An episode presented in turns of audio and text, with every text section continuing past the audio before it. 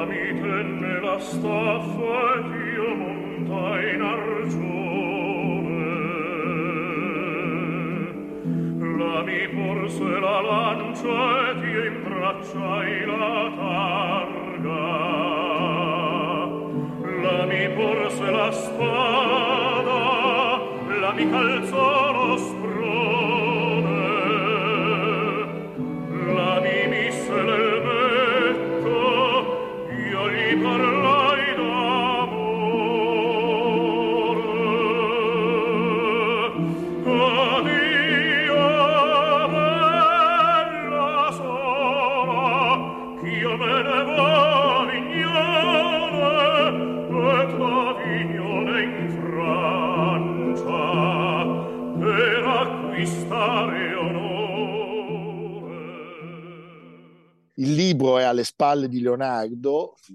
Leonardo mi sembra in ottima compagnia perché io vedo Salvatore Accardo, vedo De Sica con Sordi, vedo Gianandrea Gavazzeni, vedo Claudio Abbado e poi vedo il nostro adorato libro. E a Leonardo chiediamo dove ci porta oggi. Io alle mie spalle, però oggi non sono da meno, eh? col teatro Massimo Bellini. È il teatro vero, eh? non è un, non è un eh, videomontaggio. Sai come quelli che si facevano nel giorno più lungo, dove ci sono gli attori con alle spalle le spiagge della Normandia. Io andrei a Parigi, a Parigi ci sono delle mostre molto sofisticate, devo dire, che eh, come Malipiero attraversano e scombussolano le divisioni tra un genere e l'altro. Al Pompidou c'è una mostra sul grandissimo Serge Gainsbourg, visto come poeta, artista, uomo di buone letture, viene recuperata la sua biblioteca, una mostra veramente molto molto interessante e a breve tra l'altro so che il Pompidou chiuderà per lavori di, ri- di restauro e di recupero, quindi è anche un'occasione per tornare al Pompidou.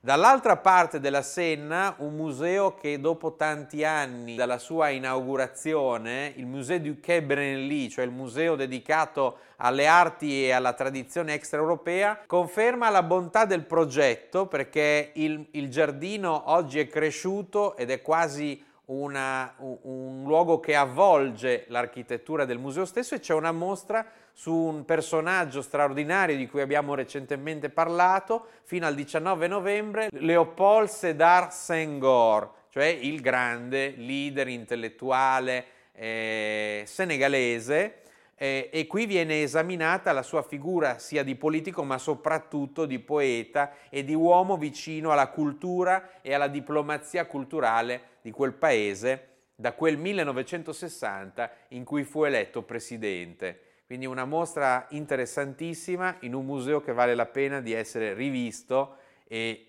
come si dice in questi casi, chapeau. Domani sarò ancora a Catania e vi stupirò con altri effetti dal teatro Massimo Bellini, luogo di infinita bellezza. Almanacco di bellezza a cura di Piero Maranghi e Leonardo Piccini. Con Lucia Simioni, Samantha Chiodini, Silvia Corbetta, Jacopo Ghilardotti, Paolo Faroni, Stefano Puppini. Realizzato da Amerigo Daveri, Domenico Catano, Luigi Consolandi, Simone Manganello, Valentino Puppini. Una produzione classica HD, Sky canale 136 in collaborazione con Intesa San Paolo.